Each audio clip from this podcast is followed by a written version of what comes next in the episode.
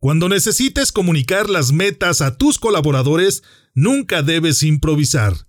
Por el contrario, es necesario preparar una estructura que te permita asegurar una comunicación clara y completa. De tal manera que además de informar, se genere un compromiso de tu equipo de trabajo para lograr dichas metas. Hola líderes, les saluda con mucho gusto Salvador Santoyo, anfitrión de este podcast.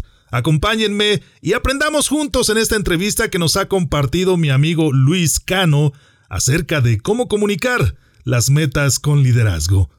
Me encantaría conectar con todos ustedes en redes sociales para seguir charlando acerca de este y muchos temas de liderazgo y algo más. Encuéntrenme en Facebook e Instagram como Salvador Santoyo Speaker y en Twitter como Salvador Speaker. Bienvenidos al podcast de liderazgo y algo más. Para lograr tus objetivos y ser exitoso en los ámbitos personal y profesional, no es necesario reinventar la rueda. Puedes comenzar aprendiendo de los que ya han logrado el éxito.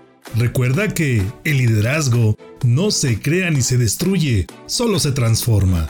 Infórmate de aquellos que han experimentado situaciones de aprendizaje y desean compartirlas contigo. En el podcast de liderazgo y algo más, te acercamos a los expertos en temas de liderazgo y todo aquello que está relacionado con tu crecimiento y desarrollo en los negocios y por supuesto en el área personal, de tal manera que recibas información, estrategias y pasos a seguir para alcanzar el éxito. Soy Salvador Santoyo, emprendedor, líder y comunicador quiero que caminemos juntos en el fantástico mundo del liderazgo. Acompáñame.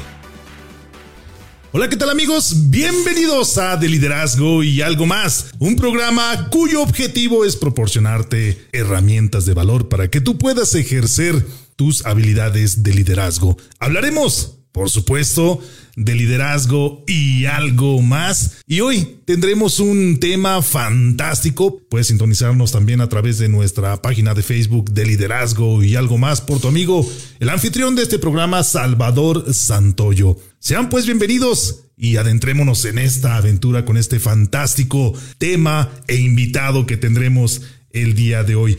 Antes de darles a conocer el tema, quiero presentarles a quien nos va a compartir y nos va a entregar todos sus conocimientos para que nosotros podamos aprender el día de hoy.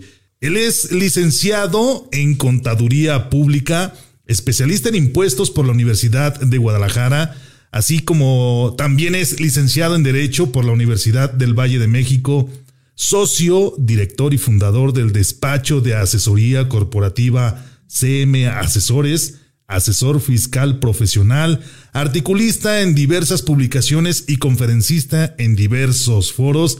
Es un socio de la organización Toastmasters International desde el año 2000. Ha alcanzado el grado de Toastmaster distinguido, DTM, máximo grado otorgado en esta organización. Luis Cano, bienvenido, gracias por acompañarnos el día de hoy. Salvador, buenas noches, muchas gracias, gracias por la invitación, un gusto estar contigo, con tu amable público compartiendo estas ideas, esperando que lo que podamos compartir el día de hoy sea de utilidad para todos. Estoy seguro que así será y más con el tema que estaremos compartiendo el día de hoy. ¿Cuál es el tema o de qué vamos a estar hablando el día de hoy? Estaremos hablando acerca de comunicando las metas con liderazgo. Y desde esa perspectiva me gustaría, Luis, que nos fuéramos adentrando en este maravilloso mundo de la importancia de la comunicación, pero yendo un poquito más allá de la importancia de comunicar con liderazgo, porque podemos concebir eh, la definición de comunicación y el concepto de liderazgo lo podemos concebir de una forma individual particular, pero cómo hacer que coincidan en algún punto y qué tan importante pudiera ser alcanzar ese nivel de manejo, de dominio entre la comunicación y el liderazgo. Sí, la verdad es que son indispensables, podríamos decir que van de la mano una con la otra. Esto no es nuevo, no estamos descubriendo el hilo negro, ya muchas eh, personas lo han defendido, pero el día de hoy platicaremos del por qué. ya que una de las principales labores de un líder es el poder establecer metas definidas y específicas. Eso ya lo sabemos, el poder definir estas metas. Pero ¿qué pasa cuando en esta labor se complica la forma de transmitirlas? Por un lado, un reto, un gran reto es el establecer las metas, el diseñarlas, el definirlas. Pero otro gran reto es el poder transmitirlas a las personas de su equipo y ahí es donde comienza probablemente el motivo de nuestra plática del día de hoy. Antes de empezar con eso, tendría que decir si ese es el reto, cuáles son los principales enemigos con los cuales se topa normalmente un líder que no sabe distinguir la importancia de la comunicación. Es más, no solamente que no sabe distinguir la importancia de la comunicación, en muchos sentidos. Un líder yo creo que tiene varios enemigos dentro de su mente, de su actuar, como pueden ser la ingenuidad y la suposición. ¿Por qué? Porque puede ser muy ingenuo al momento de decir, es que yo creía que ya sabían cómo se iba a llevar a cabo el proceso. Yo supuse que ya me habían entendido. Yo imaginé que ya todos estábamos en la misma sintonía.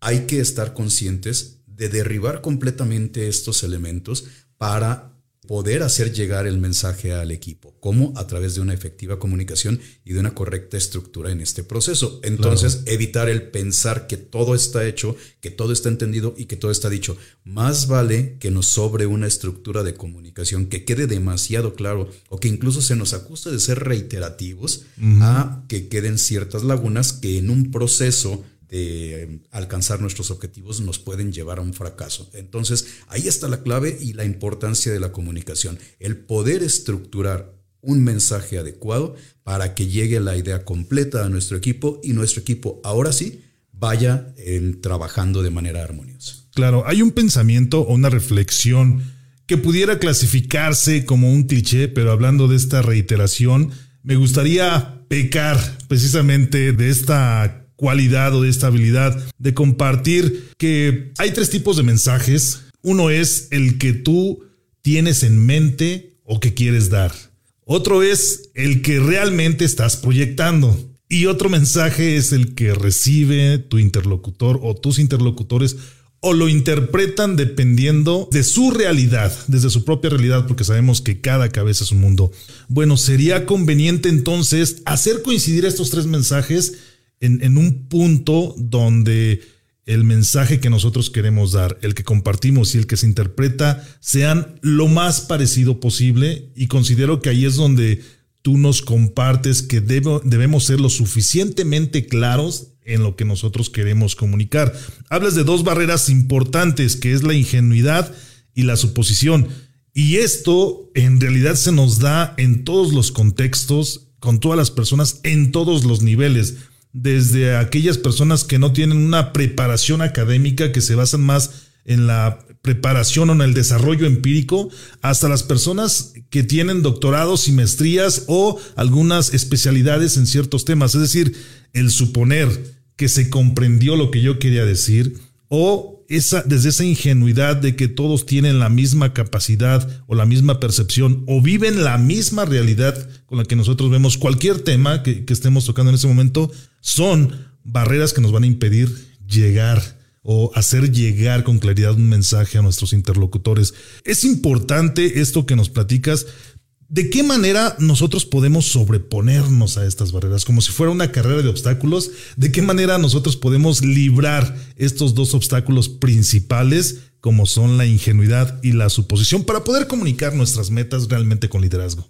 Correcto, Salvador. Se trata de estructurar el mensaje que nosotros vamos a transmitir al momento de proponer un objetivo, una idea, un proyecto como tal ante un equipo.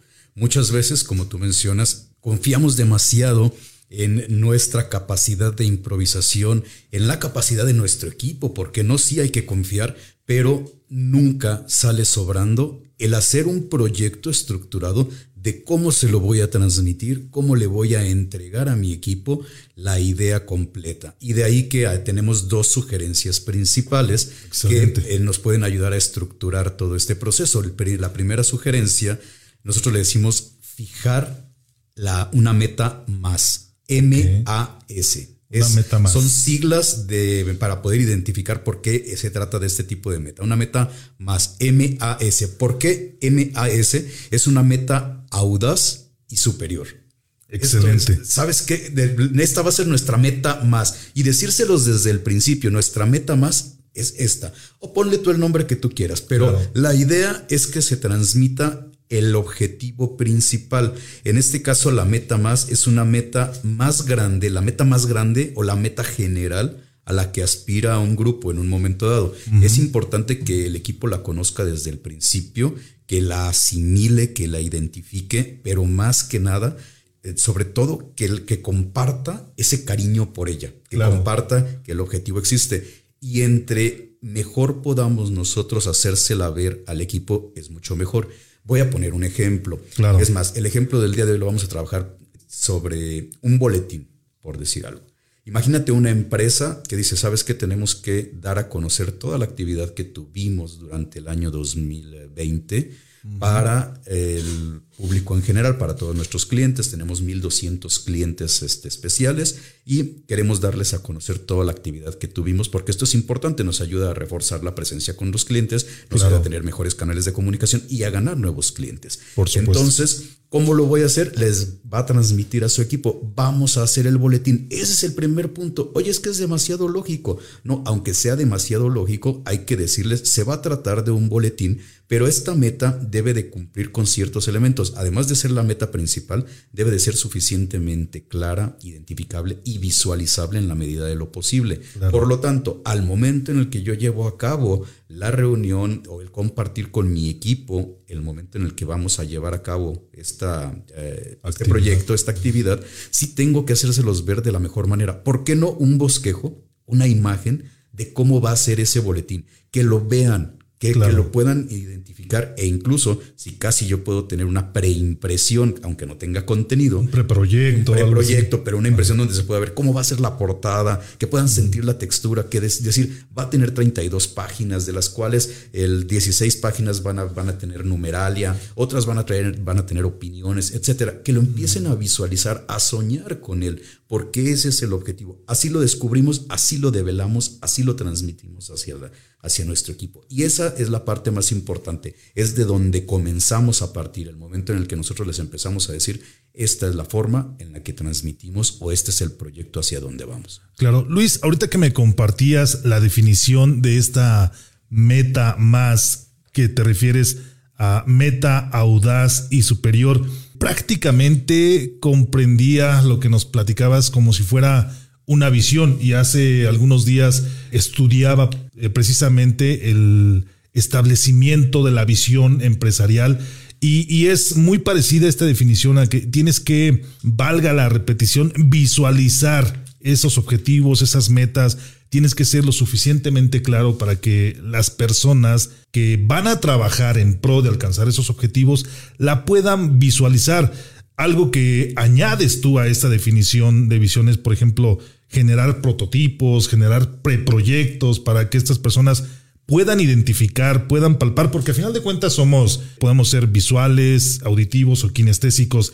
Y si tú trabajas por los tres canales para poder comunicar estas ideas, creo que estamos atacando prácticamente el 99% de los canales donde se puede generar una comunicación clara y comprensible. ¿Cuál es la diferencia entre una meta más y una visión? Veo que tienen mucho de coincidencia, pero ¿cómo podemos diferenciar estos dos aspectos? De hecho, es, son elementos muy en común y atiende técnicamente a los mismos objetivos. El poder identificar claramente un, eh, proyecto como tal o hacia dónde va. La diferencia es que la meta más atiende más hacia el al proceso de liderazgo, de transmitir un concepto a un equipo y probablemente la, visión es hacia una empresa en lo general y en lo general a todo lo que hace la empresa. una empresa tendrá su visión, pero un equipo tiene metas más, que es como decíamos, la meta principal. Le pueden poner el nombre que ustedes quieran. Mm. Lo importante es que el líder se haga a la idea y se concientice de la trascendencia de tener una meta más que sea como la meta que, el, que va a inspirar. Esta es la clave de todo. Es inspira, delimita, porque ayuda también a que las personas digan qué sí es, qué no es. Si a mí me dice únicamente boletín, se me ocurren muchas cosas, pero cuando yo lo veo, hasta sé si va a ser tamaño carta, media carta, 32 páginas, papel bond, a colores, blanco y negro. Todo este tipo de situaciones ayudan a que las personas lo visualicen, a que se motiven, a que sepan cómo va a ser. No descarto que sobre la marcha pueda ir cambiando, pero cuando la persona ya tiene una idea de qué se trata, por lo menos ya hay un camino muy definido y una ruta muy clara. Si sobre la marcha definimos y decimos lo vamos a cambiar y va a ser de 64 páginas, perfecto, no pasa nada. Pero ya partimos de un objetivo general y dentro de las recomendaciones en la meta más es que la gente lo tenga muy presente. Si se trata de un objeto, un, boceto, un preproyecto, poderlo poner en un lugar que esté a la vista de todos, donde todos los días lo estemos observando, visualizando para ver hacia dónde vamos. Puede ser, como decíamos, un, boceto, puede ser una fotografía, un render que se utilizan mucho hoy en día, una maqueta si se trata de una construcción, eh, un diseño, un dibujo, algo o incluso una frase que nos lleve a tenerlo presente todos los días y saber que este es el objetivo que vamos a cumplir. Claro, sí, es esa, esa guía o ese camino que nosotros debemos de tener lo suficientemente claros para no perdernos en el intento de llegar a ese objetivo. Como tú decías, una meta más no es que debe estar escrita en piedra, o sea, es flexible o tiene esa flexibilidad donde se puede incluso crecer o podrá adaptarse a circunstancias que se generen durante ese camino. Luis, en esta meta audaz y superior percibo una generalidad, por supuesto, de estos objetivos. Supongo que debe haber algo que nos pueda dirigir, que nos pueda dejar claro algunos pasos más específicos para poder generar esa comunicación que nosotros pretendemos desde el aspecto de liderazgo cómo nosotros y las personas que nos pueden sintonizar en estos momentos pueden generar algunas circunstancias que generen esos puntos a detalle y específicos a seguir para poder generar este objetivo del que estamos hablando el día de hoy. Así es, Salvador. De hecho, aquí es donde se aplica la magia de la comunicación al momento de establecer un proceso en el cual nosotros queremos transmitir una idea ante un grupo en lo particular. Precisamente porque es por eso, porque vamos de lo general a lo particular, de lo emotivo a lo técnico. Cuando nosotros queremos llegar a un grupo de personas, partir de lo técnico resulta demasiado complejo porque es difícil que las personas digieran tan rápido los procesos técnicos. En este mismo sentido, si nosotros no les ponemos la parte emotiva y únicamente les decimos, tu tarea va a ser eh, empezar a redactar a partir del día de mañana un editorial donde vayas definiendo todos los objetivos que vamos a llevar a cabo, va a ser muy complejo. ¿Por qué no mejor con la parte emotiva, la que tú decías, atacar a todos los sentidos, lo visual, lo kinestésico, lo auditivo, para que las personas se empiecen a motivar y después, ahora sí, ir a lo particular. Entonces vamos de lo general a, lo particular. Las metas, la meta más define meta audaz y superior y las otras nosotros les hemos llamado las metas mini. Excelente. mini en más de un sentido. Mini porque son pequeñas metas, pero además porque también es, es un, pues ahora sí que sintetiza cuatro palabras que significan las metas mini deben de ser medibles, identificables, naturales e ideales. Por eso son mini. Excelente. M de medible, I de identificable, N de natural y la letra I de ideal. En este caso deben ser metas más pequeñas a diferentes plazos y que cumplan con estos requisitos, precisamente. ¿Por qué medible? El tema es que ahora ahí vamos ya con las partes técnicas que eh, le vamos a transmitir a las personas, porque si no lo puedes eh, medir, no lo puedes controlar. Claro. Definir eh, números, frecuencias, cantidades y tiempos son aquellos elementos que nos van a ayudar a controlar. Entonces, volviendo al ejemplo del boletín con el cual vamos a transmitir las actividades del 2020 de nuestra empresa, vamos a ser específicos. Sí, el boletín va a ser de 32, también como dijimos, son flexibles, pero desde el principio tenemos que ser claros de qué es el, hacia dónde queremos llevar. 32 páginas de color. Debe de estar eh, listo a más tardar el día 15 de febrero. El día 15 de febrero es nuestra fecha límite y eh, se va a integrar por este conjunto de capítulos, estas ideas, todos los elementos que son medibles, que son numéricos. Ahora sí es momento de transmitírselos a nuestro equipo para que sepan de qué se va a tratar. Si te fijas, insisto, vamos de lo general a lo particular, luego tomamos la parte numérica, que es precisamente la parte medible, que esto es importante. porque Obviamente esto me requiere a mí como líder de llevar a cabo un proceso de investigación, de definición, de estructuración, pero ese es mi trabajo Y esa es la parte en la cual yo estoy integrando al equipo a que se vaya motivando. Fechas, números, este, cantidades, todo lo, la, la parte que es específica y que tiene que ver con, números. Claro. Aquí en, la, en esta parte que, que es muy importante que nos compartes acerca de la medición, considero que en este punto debe de haber eh, puntos de control. En, el mundo empresarial a veces se conocen como KPIs o Key Process Index para saber eh, de qué manera se va avanzando en este proyecto y realizar ajustes. Es decir, si tú vas encaminado en ese objetivo que se ha planteado previamente, podrás continuar, pero si te estás alejando de esa senda que te trazaste, pues tendrás que hacer ajustes con el proceso, con el proyecto e incluso con los protagonistas de estos procesos, ¿no? Que son las personas a las que estás comunicando esta situación de las, de las metas desde, las, desde el aspecto de liderazgo. ¿Cómo consideras tú que se puede llevar a cabo una, una medición acorde en, en este proyecto? Sí, Precisamente al momento en el que nosotros transmitimos estas eh, metas mini, le transmitimos la parte que es medible. Esto es, le vamos a definir, este es el proceso. Es como encapsular cada uno de los procesos y al momento en el que los estamos encapsulando, vamos definiendo las características que tienen. Claro. Entonces ya le estamos poniendo un tiempo y como lo dices, también establecemos los tiempos de revisión. Si bien es cierto que en el ejemplo que yo pongo, sabes que la meta es que esté listo el 15 de febrero, no significa que el 15 de febrero vamos a ver si ya lo tenemos. Significa que vamos a establecer algunos momentos en los cuales vamos a llevar revisiones o posibles ajustes de estas mismas características que son la medición. Claro. Es el primer elemento que Definitivamente siempre habrá cambios en el camino, tratar de que sean el menor número de cambios o el definir también y compartir con el equipo el por qué se llevan a cabo los cambios, si estos son trascendentes o relevantes. Claro, hay una idea y antes de que la olvide, cuando pasábamos a esta parte técnica o esta parte específica y mencionabas que primero debemos comenzar con la parte emocional, con la parte general, motivacional. Considero y coincido contigo que si tú te enfocas simple y sencillamente en llegar y pedir, señores, pues tenemos que hacer las actividades A, B y C, y si no les dices cuál es el objetivo,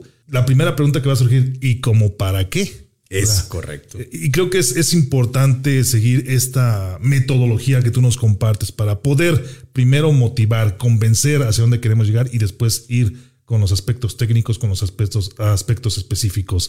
Nos mencionabas también que dentro de esta palabra mini existe una I que hace referencia a que sea identificable. ¿A qué te refieres con que una meta sea identificable? Sí, esa es otra de las características, la segunda característica de estas metas mini, que se refiere a que la meta debe ser específica. Identificar como refiriéndonos a una identidad y en más de un sentido a qué es, o sea, qué es y qué no es. Esto ayuda a que las personas no nos, ahora sí que no divaguemos y no, no, no, nos permite llevarnos a otros conceptos, a otras ideas. Entonces, aquí el líder debe ser muy hábil para transmitirles qué es, qué no es, quiénes intervienen y cómo se hará.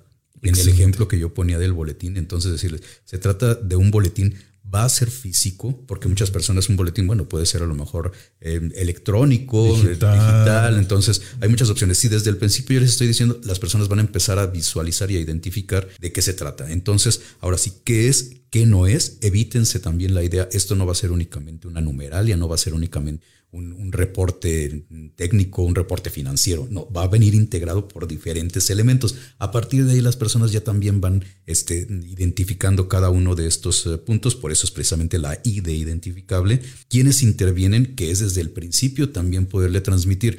Si no caemos otra vez en esta parte de la ingenuidad. Pues yo ya dije de qué se trataba, pero no dije quiénes. Es el momento de deslindar las responsabilidades y decir, tú te vas a encargar de la parte de los reportes eh, técnicos, financieros, tú te vas a encargar de la parte de, los, eh, de las fotografías, tú te vas a encargar de un editorial, tú te vas a encargar de un historial y ahora sí, cada quien comienza a identificar, por eso es la I de identificar, identificar su labor e identificar sobre todo cuál es el, objetivo del proyecto, pero ya en casos específicos. Claro, me llama la atención ese término que usas de deslindar responsabilidades, ya que en un equipo de trabajo siempre es importante deslindar precisamente esas actividades, esas funciones o los roles que va a estar desempeñando cada uno de ellos.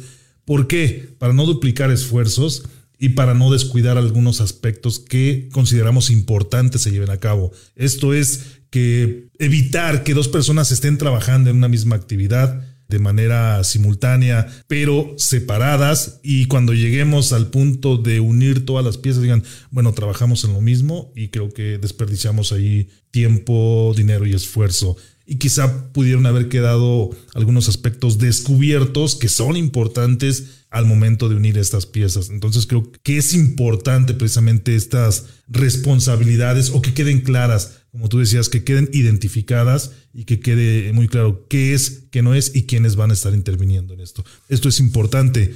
Ahora hay otra, otra palabra con la que defines o que utilizas precisamente en este acrónimo, pudiéramos llamarlo de esa manera, que es natural, la N de natural. ¿A qué te refieres con esto, Luis? Sí, a que sea muy aterrizada. Aquí es a donde vamos. El natural tiene que ver con una naturaleza propia de la, del objetivo del, del equipo de lo que sí se puede hacer. ¿Qué significa? Que no debe ser o no debe incluir fantasías. Debe ser realista, lógica y alcanzable, lógica.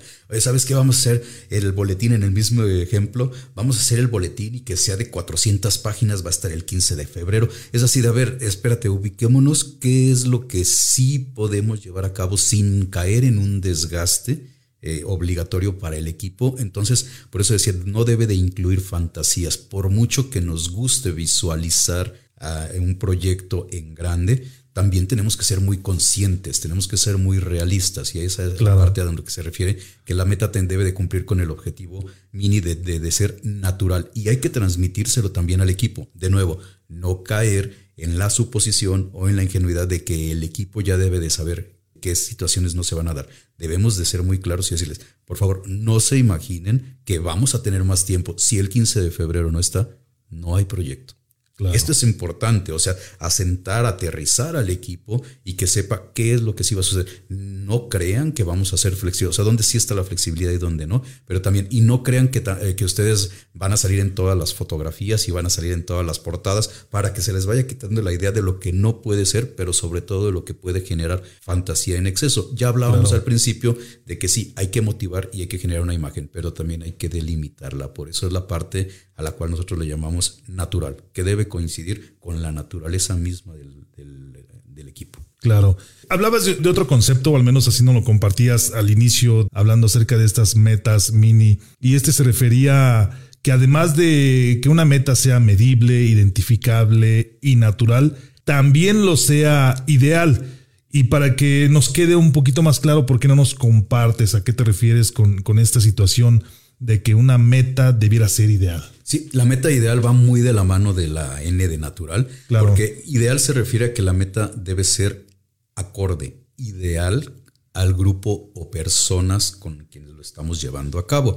¿A qué se refiere con esto? De poner metas muy altas produce agotamiento, incluso podríamos decir agotamiento mental, agotamiento emocional. Apenas estamos transmitiendo la idea del proyecto y ya los estamos desgastando a nuestro equipo. Entonces el líder debe ser muy consciente de evitar ese desgaste desde el principio. Entonces, cuando nosotros establezcamos las metas, la meta debe ser ideal, el poderle transmitir al equipo que no nos vamos a desgastar, que es posible, que sí se lleva a cabo, pero obviamente a través de toda esta estructura. Por eso es la parte final de este acrónimo, como tú lo dices, donde es mini, mini, este, no significa mini que sean pequeñas, al contrario, este, son grandes, pero son encapsuladas y cuando encapsulamos todo este proceso, nosotros ya le estamos transmitiendo que es una, una idea, una, meta ideal también. Claro. ¿Cuál es la diferencia entre este término ideal que nos has compartido o, por ejemplo, eh, definir las responsabilidades de acuerdo a la personalidad, a las habilidades y a la capacidad de las personas? ¿O dónde entra este aspecto en, estos eh, cuatro conceptos que nos has compartido de las metas mini? ¿Dónde entra este concepto de elegir de manera adecuada al equipo que va a estar colaborando en este proyecto. Y yo lo entendía desde el aspecto ideal, porque no puedes solicitar una actividad a una persona que ya sea por el aspecto físico, el aspecto mental, el aspecto emocional, no va a poderte entregar resultados en esa actividad en específico.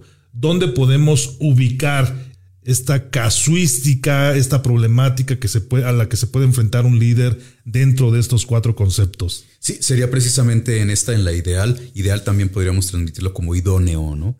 Al momento adecuado. adecuado, que correspondiente, que en un momento dado nos invita a que el líder piense que sí, que no, con quién sí, con quién no. Y como tú lo dices, el transmitirlo y el poder saber las herramientas con las que cuenta el mismo líder y obviamente con las personas, con los elementos que cuenta para potenciarlos en cada una de sus habilidades. Cada quien tiene habilidades diferentes y obviamente lo importante es tratarlas de explotar. Esta última parte también cabe en ideal.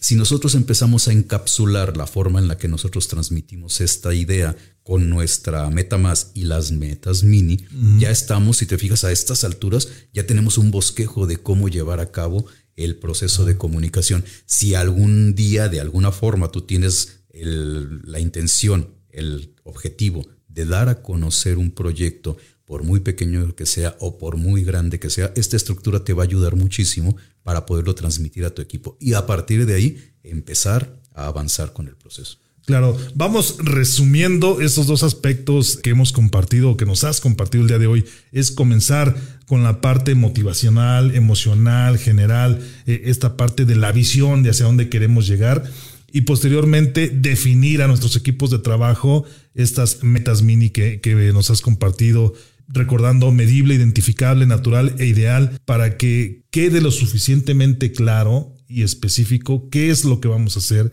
qué realizará cada uno de los colaboradores de este equipo de trabajo, qué no se podrá hacer también dentro de este proceso para alcanzar esas metas. Es lo que es como lo podemos resumir y, mencionabas tú este bosquejo que se puede realizar en el momento en que todos nosotros querramos comunicar algo a nuestros equipos, ¿cierto? Sí, correcto. Y estos dos elementos nos ayudan desde el principio ya a darle, eh, a transmitir toda, toda la idea de forma muy general. Sin embargo, una vez que transmitimos la idea, hay otra como estrategia que podemos integrar aquí, que es alentar a otros. Aquí no ha terminado esto. Aquí no ha terminado. Esto es solamente, como te digo, este es un bosquejo que nos puede servir de forma muy general, una estructura muy general para transmitir la idea del proyecto. Pero hasta aquí no ha terminado, porque también dirían, bueno, Luis, y entonces ya después de ello les digo, muchas gracias, vámonos a trabajar. No, lo que sigue es también la parte alentadora. Hay que recordar que el líder debe ser motivador. Claro. Debe ser motivador y debe de generar compromiso este, hacia los demás y con los demás. Claro. Que esto es importante. Entonces,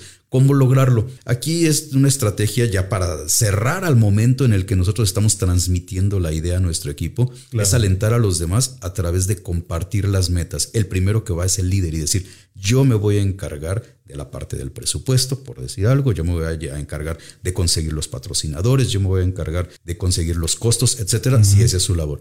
Pero quiero decirles que Salvador se va a encargar de la editorial y además se va a encargar de conseguir opiniones de nuestros eh, mejores clientes, etcétera. Ir mencionando todo esto. ¿Qué logro con esto? Número uno, que estoy mencionando a cada uno con su compromiso, que se motive a que se dé cuenta que es importante, que forma parte de un todo, que es una célula de nuestro proceso, de nuestro equipo. Aquí la recomendación es que no se nos eh, escape, que no evitemos a ni una sola de las personas que están formando parte de nuestro proyecto, para que sepan que es importante, que se motiven, pero además que se comprometan. Claro. ¿Por qué? Porque si lo hacemos frente a todo el equipo, estamos diciendo, él va a ser la persona. Entonces ya no es tan fácil que esta persona diga, no quiero, no me dijeron, este, no sabía, porque fue frente a todos los demás. Insisto, tiene una doble parte, la parte motivacional, pero la parte a través de la cual eh, se compromete ante todos los demás.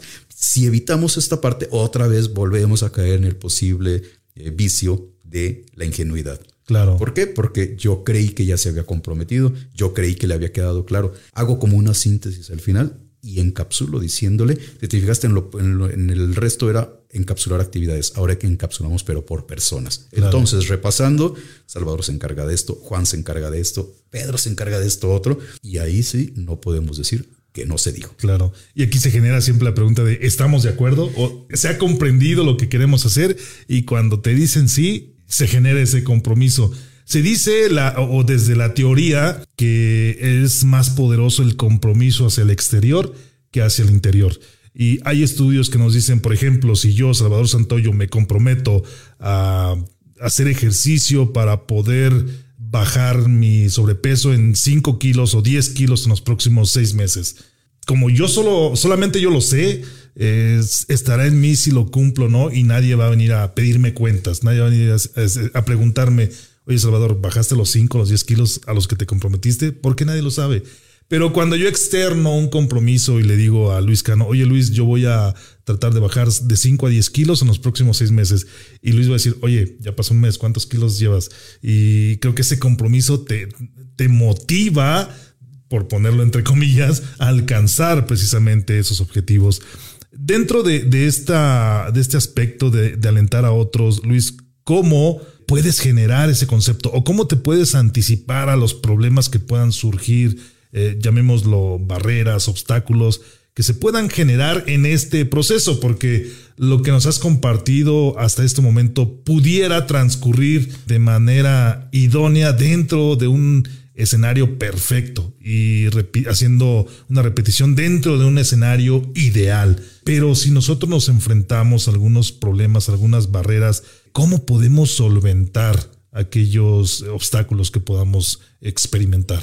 Una vez que nosotros tenemos y hemos transmitido, motivado ya a nuestro equipo y lo hemos comprometido, lo importante es que de manera ya ahora sí meramente interna, el líder vaya anticipando barreras. Esto ya no es tanto de transmitírselo al equipo, sino que lo vaya identificando. ¿Cómo va a anticipar estas barreras?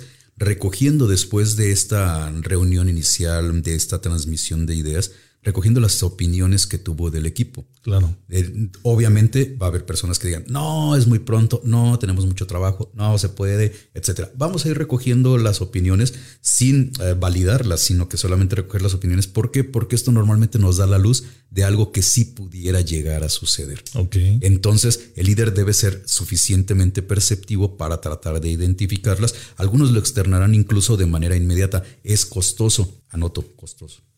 Sabes que es, eh, es, tardado, es tardado. Tenemos vacaciones, eh, un, día inhábil en el proyecto, un día inhábil en el proyecto. Todo esto lo vamos a ir aterrizando. ¿Por qué? Porque el líder es probable que existan circunstancias que nosotros eh, no conocemos de manera correcta, consciente, completa. Entonces el líder debe de anticipar las barreras e irlas aterrizando en un documento aparte y en un documento personalizado.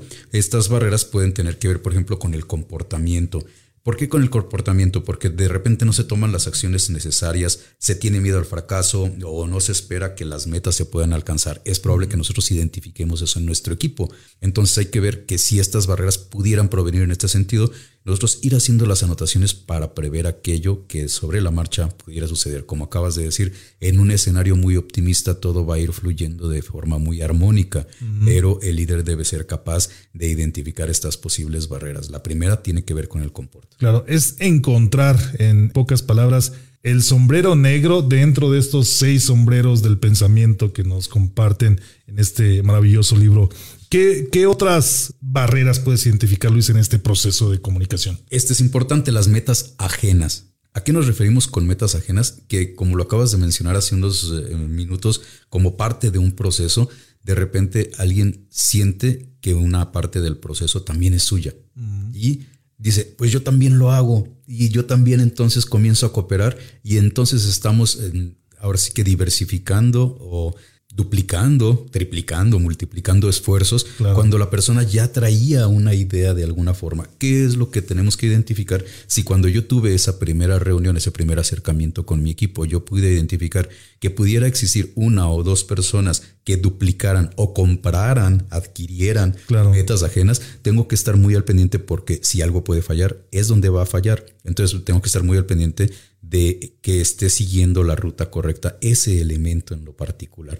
Y estas barreras a veces van frenando, se distrae el elemento de su objetivo particular comprando una meta ajena o tomando una meta ajena, descuida la meta que le correspondía, invade la esfera de otro y es donde comienza el caos. Claro, una meta que no sea realista o que vaya más allá de lo que es posible alcanzar, ¿es una barrera? Sí, definitivamente. Una meta que no es eh, fácil de alcanzar o demasiadas metas, incluso sobre todo, llevan a la confusión o la inhabilidad para determinar prioridades. Entonces, en un momento dado, también esta es otra de las claves. Cuando yo identifico en mi equipo que esta puede ser una de las barreras, sabes que estoy saturando a la persona, sabes que estoy, eh, me di cuenta que yo como líder y tengo que ser lo suficientemente analítico, lo suficientemente introspectivo para eh, pensar e identificar si yo fui el de la fantasía, si yo fui el que me excedí con el proceso y que a lo mejor que la meta que yo estaba proponiendo, las metas que yo estaba proponiendo no eran lo suficientemente realistas. Lo anoto, no acabo con el proyecto en ese momento, pero más bien lo anoto porque todo esto me ayuda para tener una ruta crítica de lo que puede llegar a suceder en el eh, desarrollo del proceso. Excelente. O sea que las metas de fantasía solo caben en Walt Disney, en ningún otro lugar. Es correcto. Muy bien. Luis, ya acercándonos al, final de, de, este episodio, de este programa, ¿cuál sería ese mensaje que quieres regalarle a las personas que en estos momentos nos sintonizan a través de los diferentes medios? Gracias, Salvador. Hacernos conscientes de lo importante que es saber comunicar un proceso, un proyecto hacia un equipo. Desde el padre de familia que les dice a la que, les dice a los elementos, a los integrantes de la familia, vamos a tener un viaje este fin de semana a la playa, empieza con sus metas más. ¿Cuál es la meta más? Vamos a ir a, Manzanillo, este, em, salimos a tal hora, llegamos a tal hora. Esta es la, la meta más. Luego las metas mini, todos los elementos. La forma en la que se lo transmita será la forma en la que los va motivando e involucrando. Las más para definir cómo es, motivarlos las mini para deslindar y especificar quién va a hacer qué, cuándo, a dónde, este, cómo, en qué momento y sobre todo el anticipar las barreras. Todos estos elementos entonces el proceso de la comunicación es importante. Si no tenemos un claro conocimiento del lugar a donde vamos, esto es, si mi equipo no tiene un claro conocimiento del lugar a donde vamos, cualquier camino creen que es bueno. Claro. Entonces hay que decirles, este sí es el camino. Cuando tenemos una meta definido, los caminos pueden elegirse, se puede identificar dónde y cuándo apretar el paso o incluso en un momento dado dónde se puede descansar. Se puede saber si se va demasiado a prisa y qué riesgos se pueden correr. Así es que vale la pena identificar las metas desde el principio y transmitirlas a los demás para juntos alcanzar nuestros objetivos en común. Claro, con estos comentarios, Luis, nos has abierto el alcance que pudiéramos generar con este proceso de comunicación. Es decir, no es una dinámica, no es un proceso que solo se debe ejercer dentro de una compañía, dentro de un equipo de trabajo, llamémoslo desde el aspecto profesional. Mencionaste algunos aspectos personales y uno de ellos es la familia. Como padre, como líder, como madre de, familia, tú puedes implementar estos procesos para definir algunos objetivos o eh, comunicar algunos proyectos, algunas metas que quieras alcanzar precisamente dentro de este núcleo, hablando en este momento de la familia, pero puede ser en cualquiera de los aspectos que hemos involucrado el día de hoy. Qué importante es sabernos expresar y comunicar. Decía una frase que eh, la improvisación en realidad no existe. La improvisación es aquella que se prepara de alguna u otra manera para que tú en el momento necesario puedas compartir estos detalles, estas estrategias y lo más importante, estas metas con liderazgo. Luis, de verdad la información que nos has compartido el día de hoy es sumamente valiosa. Luis, ¿a dónde se pueden comunicar contigo en caso de que deseen saber, hablando de, esta bibliografía y de más información que podemos seguir compartiendo? ¿A dónde te pueden seguir? ¿A dónde te pueden buscar? Claro, con mucho gusto. Mi correo electrónico, Luis Cano, como mi nombre, todo junto, sin puntos ni espacios, Luis Cano, arroba c de casa m de asesores.com.mx Luis Cano arroba cmasesores.com.mx mi correo electrónico a través del cual pueden escribirme, enviarme sus dudas, sus comentarios y con mucho gusto lo vamos atendiendo. Excelente, muchas gracias Luis. Amigos, recuerden que a mí me pueden localizar en las redes sociales como Salvador Santoyo Speaker y en Twitter también como Salvador Speaker. Recuerda también que liderazgo no se crea ni se destruye, simplemente se transforma.